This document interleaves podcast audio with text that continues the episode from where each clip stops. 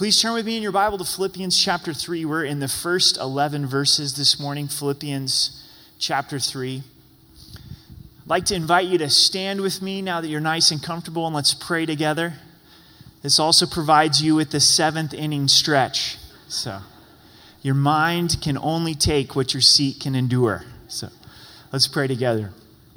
Father, we come before you and we ask that you would speak to us through your word. We lift up our community. We, we lift up those that are involved in bondage and slavery to human trafficking, that you would be able to deliver them, Lord, and bring them into uh, hope and encouragement. And as we study your word this morning, we ask that you would speak to us. Give us hearts that are willing to hear, feet and lives and hands that are willing to respond. We welcome you here, Holy Spirit, in Jesus' name. Amen. Have a seat. Oftentimes, we are looking for and longing for security, aren't we? Whether it's our homes, we say we want to have a security system, or it's your computer. You've got so much of your information on your computer. How do you keep your computer secure? Or from your phone your social security number. Maybe you've had the experience where you go to file your taxes and they say, you know, Mr. Jones, Mrs. Jones, someone's already filed under your social security number and we've already issued a tax return to them. And you've been the victim of having your identity stolen. I think on a deeper level, we long to have security in relationships. And we're looking for that acceptance and identity inside of relationships and we're saying i, I got to make sure that this relationship is is secure. For sure we want financial security. If i could just have that job that would provide for my needs and maybe a little bit beyond my needs and what's the right investment? You know it's unfortunate you got to save just to be able to get old right? And that starts to drive us nuts and am i saving enough money just to be able to have that long term care if I live to be 70, 80, 90 uh, years old. We're longing for financial security. But oftentimes we're looking in the wrong places. God does not promise earthly security, He promises security in our relationship with Him. So this morning we're going to look at ultimate security, how we can have security in the Lord. If you've been tracking with us through the book of Philippians, you know the theme is simple it's joy, Jesus. Jesus first, for me to live as Christ and to die as gain, Philippians 1:21. Chapter 2, others, to esteem others better than myself, to walk into a room and put other people's needs before my own. Chapter 3 and 4, Paul does focus on himself. Jesus, others, you. We put ourselves last, and we need to think appropriately, biblically about ourselves. And Paul begins to write about his own mindset in chapters 3 and chapters 4. So I hope this morning you're encouraged. I hope that you leave in a place of having more security in the Lord. Verse 1 Finally, my brethren, rejoice in the Lord.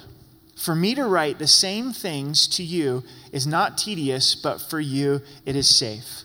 Like any good pastor, Paul says finally and goes on for two more chapters. He's really only halfway through the book, right? It's always scary when pastors say in conclusion. They don't mean it, right? That means buckle up. You got at least 15 more minutes. And he says, finally, my brethren, rejoice in the Lord. He says, I don't have any problem. It's not tedious for me. It's not a burden for me to remind you of this again because it is a safeguard for you. There's safety in rejoicing in the Lord. So if you're writing notes, taking notes, take this down. Ultimate security, rejoice in the Lord. It's an umbrella of protection for you. What does it mean to rejoice? It means to take joy, to be glad. Uh, yesterday, here on the south end of the, the building in the morning, uh, we put in a, a sand volleyball court, and I had the f- opportunity to play for the first time. And I found myself getting into it. When I, when I first started playing, they're like, hey, Eric, you need to come over here and play. And then after a while, as I'm playing volleyball, we, we won. And I was getting all pumped up and I'm jumping up and down and giving bear hugs. Yeah! You know, and I'm like, wait a second, this is just a little pickup game of volleyball. But I was enjoying it, right? And you think about what are some things that you, you enjoy? that you rejoice in. Maybe good food. You know, there's a particular meal that you just enjoy. For sure, relationships and friendship, and inside of our family with our spouses and, and our kids, and if you're single with your parents and brothers and sisters and good friends, and, and we enjoy those things. Maybe it's a hobby, the mountains. How much more so the Lord? That we're glad in the Lord you know, if I can get excited over a volleyball game, how much more so can I get excited about the Lord? So, how do we rejoice in the Lord? First, we look at who He is. We take joy in who He is. He's our Father. He's gracious, which means He gives us things that we don't deserve. He's merciful, which means He withholds the judgment that I do deserve. He's slow to anger. Isn't that great? He's just, He's faithful. It's impossible for God to lie. And we take a moment just to rejoice in Him and be glad in Him and who He is. But we also take joy in what God has done, what He's already accomplished. We look at creation and we go, God, you're, you're an awesome creator. We look ultimately at the cross where our greatest need was God's greatest accomplishment, God's greatest deed. He provided salvation for us by the sending of His Son. All the fullness of God dwelling in Christ. We're saved, what, what God has done. But we also take joy in the promises of God. Romans 8:28 promises that all things work together for good to those that love God and are called according to his purpose. Just as we heard a moment ago that God can take where something is evil and turn it for good. Man, God, that's your promise. I rely upon that promise.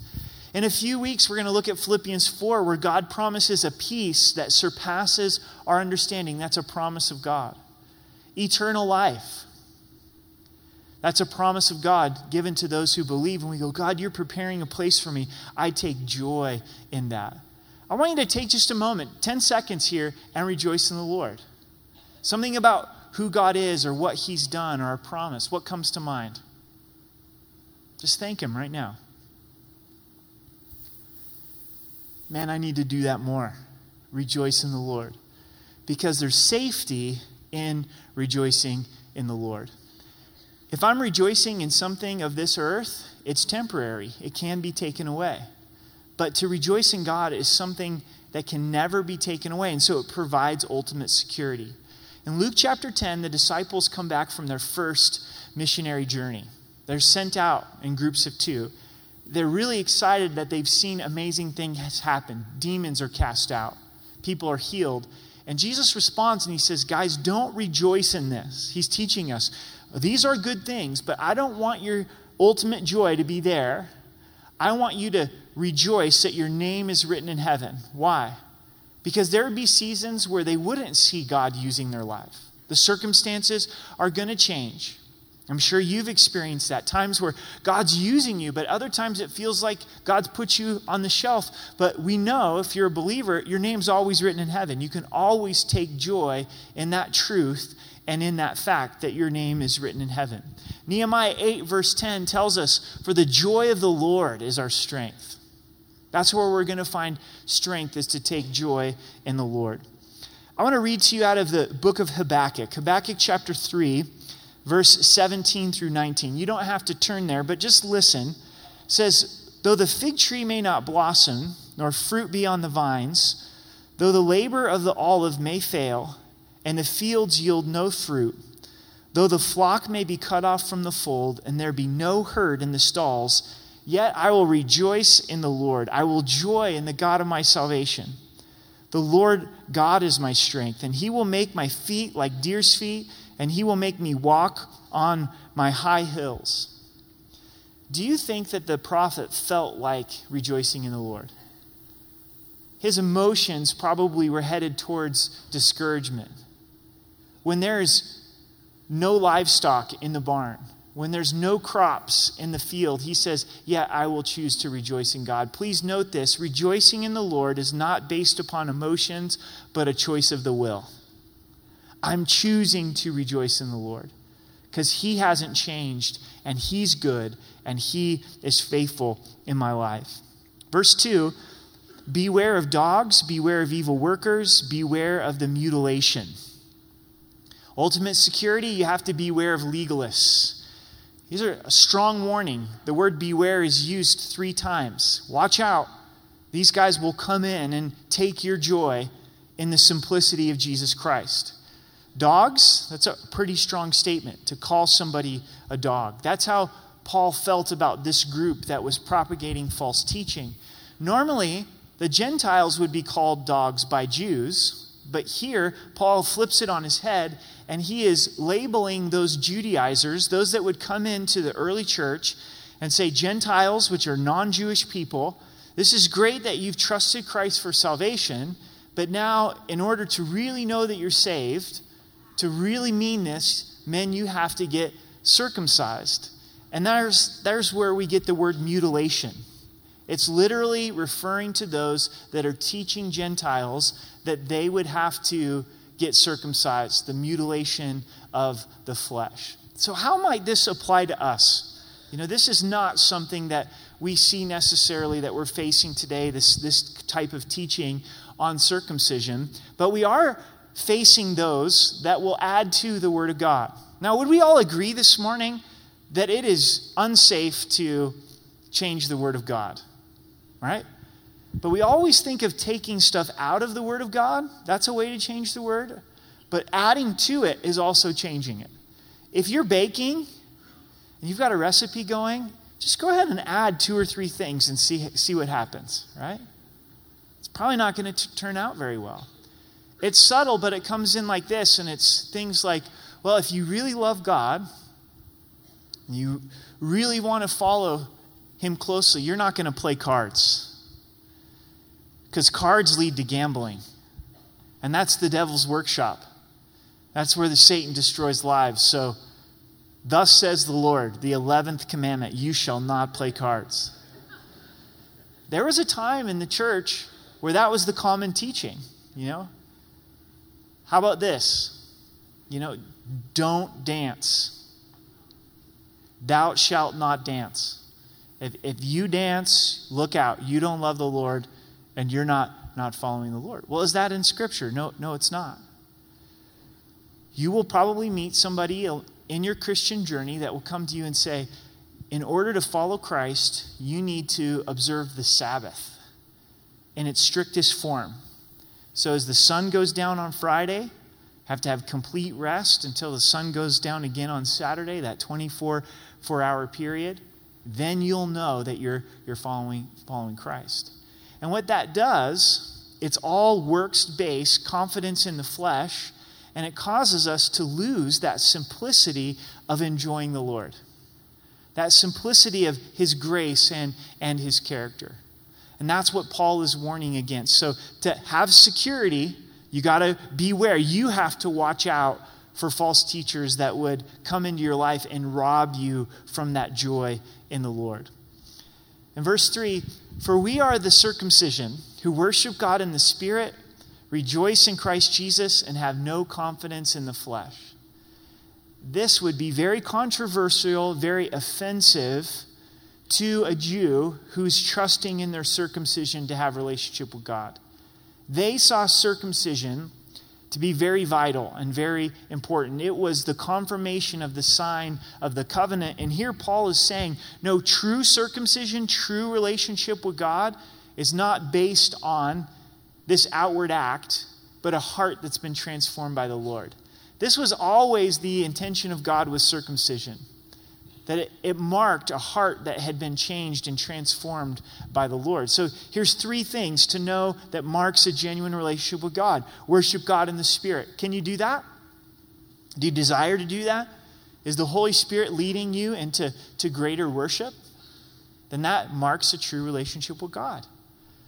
The word worship in the Greek here, it has the idea of service. So it is a worship that involves our praise it is a worship that involves the raising of our hands, but it's also a worship that involves our feet, that impacts our lives. That we say, God has touched me with His grace, so I desire to, to serve Him. The Spirit of God is leading me into to service. This could involve washing dishes, this could be involved in helping a neighbor rebuild a fence. This could be taking a coworker out to lunch, stopping and praying uh, with someone. The idea is worship that involves service. Then we find rejoice in Christ Jesus. We know that this letter was written in Greek, and this is a different Greek word that's translated into the English word rejoice. So sometimes you'll take two different Greek words, and the translators will use the same English word. And this is a different Greek word, and the idea here is to boast in Christ. And some of your translations will even render it as such to, to boast in Christ.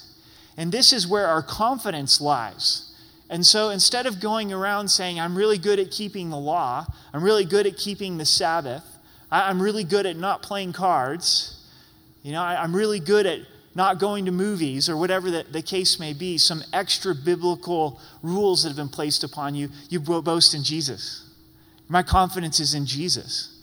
He's my Savior. I'm trusting Him for salvation and my very existence. And then he says, Have no confidence in the flesh. No confidence in the flesh.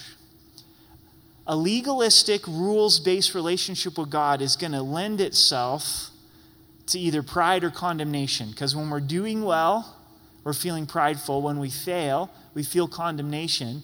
And here Paul's saying we're not supposed to trust in ourselves, we're not to have any confidence in ourselves. Jesus is the vine, we're the branches. We trust in him. Verse 4 Though I might have confidence in the flesh, if anyone else thinks he may have confidence in the flesh, I'm more so. So Paul says if we're going to play this game of having access to God and salvation through works, being confident in the flesh, I can play this game too. And he begins to go through his resume and he lifts, lists out his trophies. So imagine, visual image here, you've got Paul's trophy case, according to the flesh. And then also think about what would your trophy case be? What would you tend to put confidence in? Is it your ability in a particular area? Is it your academics? Is it the degrees behind your name? Is it your family background? What is it that you would, is it your physical health that tends to lead us to a place of having confidence in the flesh? So Paul writes, first thing, number one, circumcise the eighth day. Probably not the first thing on your resume that you're, you have confidence in. But for the nation of Israel, if you're going to have a works based relationship with God, you didn't get to choose if you got circumcised on the fourth day or the ninth day. God's commanded in His Word that the boys were to be circumcised on the eighth day. And Paul says, I've seen the, the photos. It was the eighth day. I was circumcised on the eighth day. Of the stock of Israel, of the tribe of Benjamin, a Hebrew of Hebrews.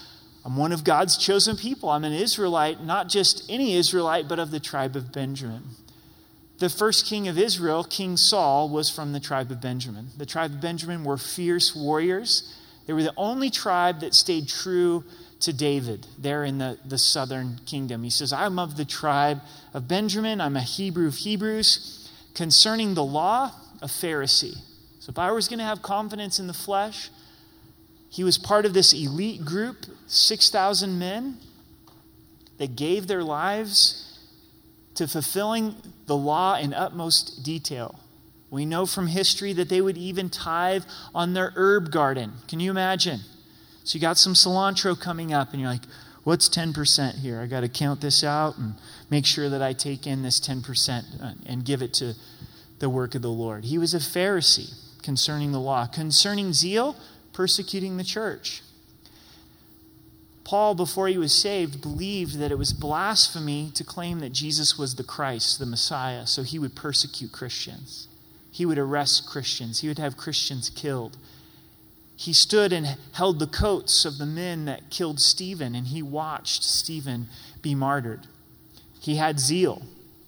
Concerning the righteousness which is in the law, blameless. Says, You'd be difficult to find some commandment of the law that I wasn't blameless in. Does this mean that Paul wasn't a sinner? Did this mean that Paul didn't need salvation by grace? No, because we know he was inwardly guilty, wasn't he? He writes in Romans chapter 7, and he says that covetousness is what tripped him up. In his heart, he was covetous towards others. It says, Who's going to deliver me from this body of death? Describing his own sin. And then Romans 8, verse 1, he says, Now there's therefore no condemnation for those who are in Christ Jesus. Paul's using this as a sake of illustration that if someone was going to trust in their own works, Paul could have gone down that road. But here's the key verse, verse 7 But things that were gained to me, these that I've counted loss for Christ. Ultimate security, number three, is loss for gain. Loss for gain. In order to gain Christ and the excellency of the knowledge of who he is, Paul's saying, I had to pack up my trophy case, put it in cardboard box, and no longer depend upon it. It's not a works based relationship with the Lord. For some, it's really difficult to trust Christ for salvation, to receive grace, because according to the world standards, they are a good person. My grandma Warren, she lived to be in her uh, late 90s, an amazing woman. My mom was the youngest of five. So my grandma was 44 and my grandpa was 46 when my mom was born. So when she graduated high school, my grandpa retired. A lot of people thought her parents were her grandparents. So when I came along, my grandparents were in their older years. You know, I, I, knew them more in their in their elderly years. And my grandma was such a loving woman, such a such a kind woman. She loved to bake pies, and you didn't go to her house without her getting out one of her frozen pies and putting it in the oven. My grandpa would get up every morning. My grandma would be in the kitchen, and she'd stop and go over to my grandpa and give him a kiss right on the lips, you know, an old lady kiss to an old man, you know. And they're like, "Oh man, grandma's just just awesome." But it was difficult for her to hear that she was a sinner, you know. You go, Grandma, you're, you're a sinner and you need a Savior. And she was good at going to church. She, she'd always go to, to her church. And in her church, they didn't teach the gospel. They didn't point her to, to the cross of, of Jesus Christ, but in her 90s, she came to understand that she was a sinner and she needed to trust Christ by his grace. She had to pack up her trophies. She had to say, No, I can't depend upon these things in order to have right relationship with God. Maybe that's where you're at this morning. You've never received salvation by grace. You've got to lose those things in order to trust Christ. But there's an application for us as children of God as well. As believers, a lot of times we want to trust in those things that we're good at and find identity in those things that we're good at. But God says, don't have any confidence in the flesh. If we want to know Christ in a greater way, we've got to pack up those things. Well, what does that mean? That you don't use your education? That maybe you give up your job? Or no, it's an attitude of the heart and saying, I know that the source of my identity is not found in these things. My identity is found in the fact that I'm loved by God. And see, that's ultimate security. Because what if your identity is found in your job? What happens when you lose your job? You don't have identity anymore. That stinks, you know? You're up a creek without a paddle at that point, right? What if you find your identity in relationships? What if that relationship changes? God forbid, what if your spouse passes away? Good for them. They get to go home to be with the Lord. But all of a sudden, you're, you're lost of identity. What if your identity is in your kids and being a mom or dad? Well, they tend to move out, move away, and don't call, right? All of a sudden, you're lost. You're like, I, I don't have any identity. I've been, I've been relying upon this for, for so long. What if it's a ministry that God's given to you? We, we tend to really fall in love with some things that God allows us to do and ways that He serves. And what if God closes that door and we're not able to do that anymore? And all of a sudden, we, we don't have any identity. It was all wrapped up inside of that, that ministry. Maybe it's in physical health. Well, what, that can change. And so we say, Lord, I'm thankful for these things, but I'm willing to pack these trophies up, put them in a box, and not depend upon them. I'm depending upon you. I'm depending upon your grace and your love for me. And that's what Paul's saying here. The things that were gained to me, these I counted for loss for Christ. I wasn't depending upon them for my source of identity or salvation. He goes further in verse 8. He says, Yet indeed I count all things lost for the excellence of the knowledge of Christ Jesus my Lord, for whom I've suffered the loss of all things and count them as rubbish that I may gain Christ The New King James is very polite in the translation of rubbish. It literally means dung, feces. Paul is using this analogy and he's saying, I am willing to count loss everything so that I can gain the knowledge of Christ. And the things that I've lost are dung compared to the knowledge of Christ. It's loss for gain. It's loss for gain. Bear with me. We have toilets everywhere in the United States. Praise God for toilets. If you've ever been in countries where they don't, just trust me, right? What goes down the toilet? You're like, really? Is he doing this? Right? What goes down the toilet? Well, it's dung. Dung goes down the toilet. Now, do we care where the dung goes? No, we don't care. It just goes down the pipe and it goes. I don't want to know what they do with it after that. It's disgusting, right? It, it's rubbish. It's garbage. It, okay, you get it, right? So, so what, what is Paul saying here? Saying, these things that I've lost, it's been worth it because I've gained a deeper knowledge of Christ. What we do understand from Paul's life is he lost a lot of things because he was following the Lord. We read through his resume, but that was relationship. When he decided to trust Christ for salvation by grace, he lost those relationships in his life, and those people became the ones that tried to kill him. From the book of Acts, we know that Paul was a voting member in the Sanhedrin. In order to have that position, you would have to be married. There is a good chance, we don't know for certain, that Paul's wife left him as soon as he trusted Christ for salvation. I mean, could you imagine? Put yourself in her shoes. She's married to a good old Jewish boy, circumcised on the eighth day, a Pharisee. They knew the direction of their lives, persecuting Christians. And Paul's coming in saying, I've been saved by grace he may have lost his spouse because of his commitment to Christ. We know he lost comfort, he was beaten, and he says, I'm willing to lose these things to gain Christ. Now, what Paul is not saying that these things that he lost had no value. But what he is saying is they're nothing compared to the increasing value of the knowledge of Christ. Now, church, honestly, this is a little bit scary.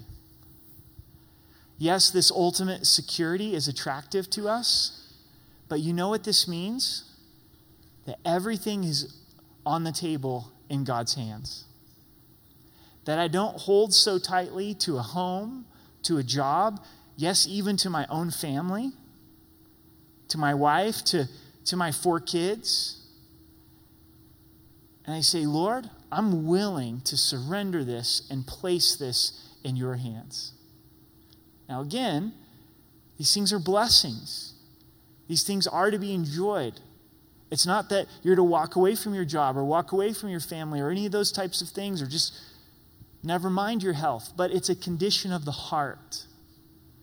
Do we live our lives with a closed hand to God and say, God, don't touch this? I trust you, but you don't have access to this. Well, newsflash to us we don't get to have that kind of control with God. We, we, don't, we don't have that kind of control. And it's much better for us to open up our hands and realize, you know what? I don't own my spouse. I don't own my kids. They don't belong to me. I don't own my home. I don't, no, Lord, it's, I'm willing to open up my hand and count those things as lost in order to have a greater understanding of who you are we cannot go deeper in understanding Jesus until we surrender. It goes hand in hand. We can read the word, we can be in Bible study, we can worship, but the condition of the heart is one of surrender.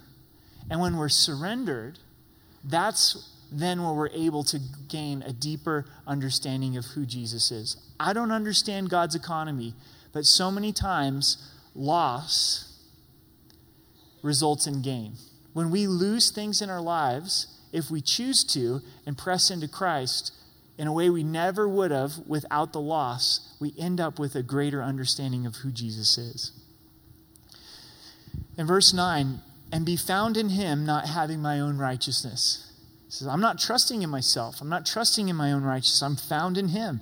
My identity is in him, which is from which is from the law, but that which is through faith in Christ, the righteousness which is from God by faith. He says, I have received righteousness by trusting in Christ.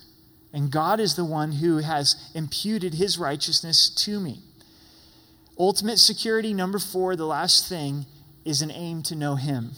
Here's Paul's aim. Here's his goal. He says, That I may know him and the power of his resurrection, the fellowship of his sufferings, being conformed to his death. Four things are listed here in verse 10 that Paul aims for.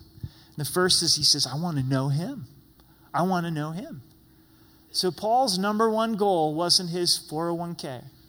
His number one goal wasn't a bigger house or a nicer car.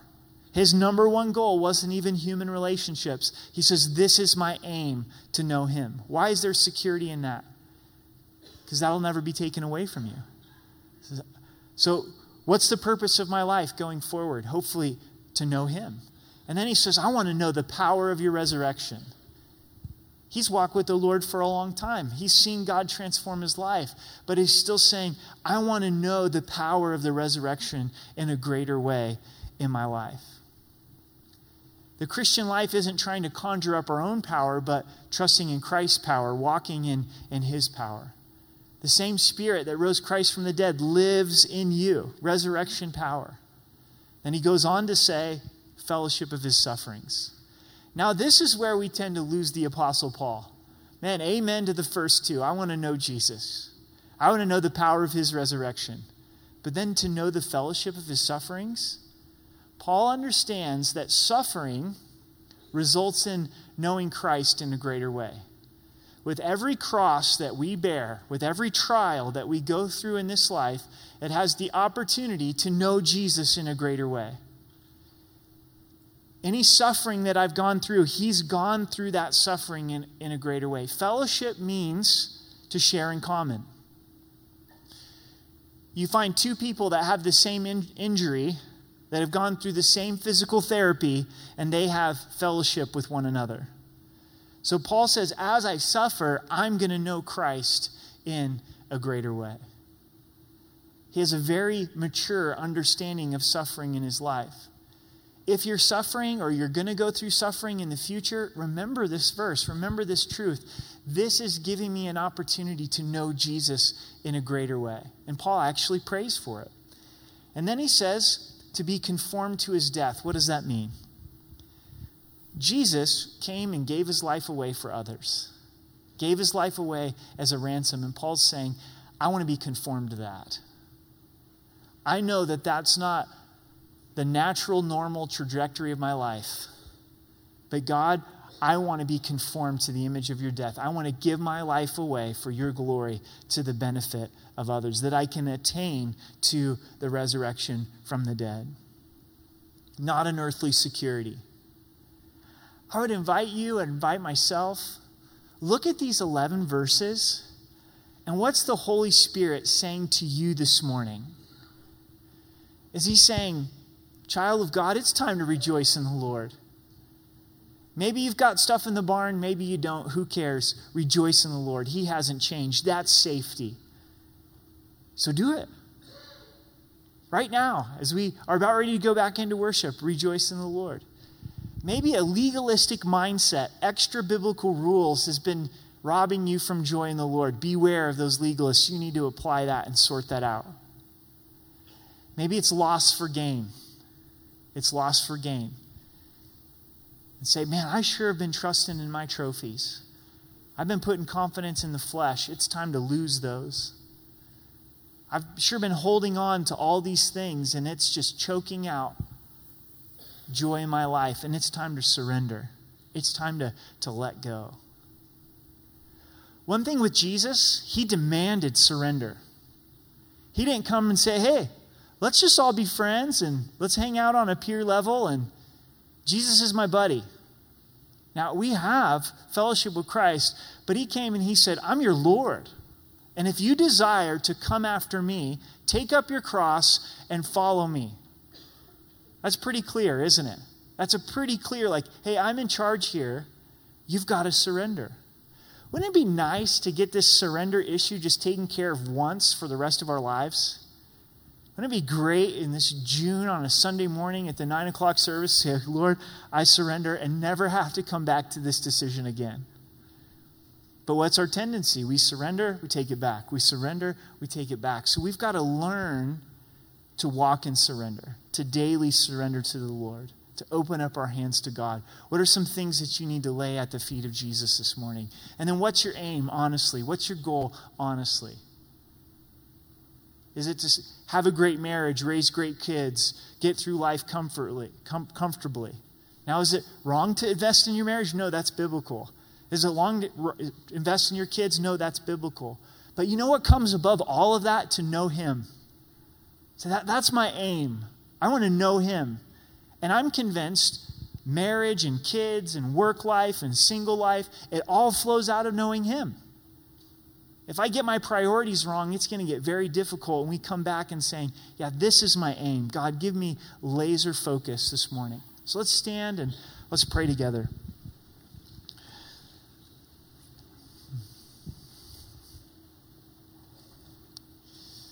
Just pray with me. Holy Spirit, we know that change comes from your working in our lives. It's not by power or by might, but by your Spirit. And would you speak to us individually of what we need to apply from this passage? So allow the Lord to speak to you.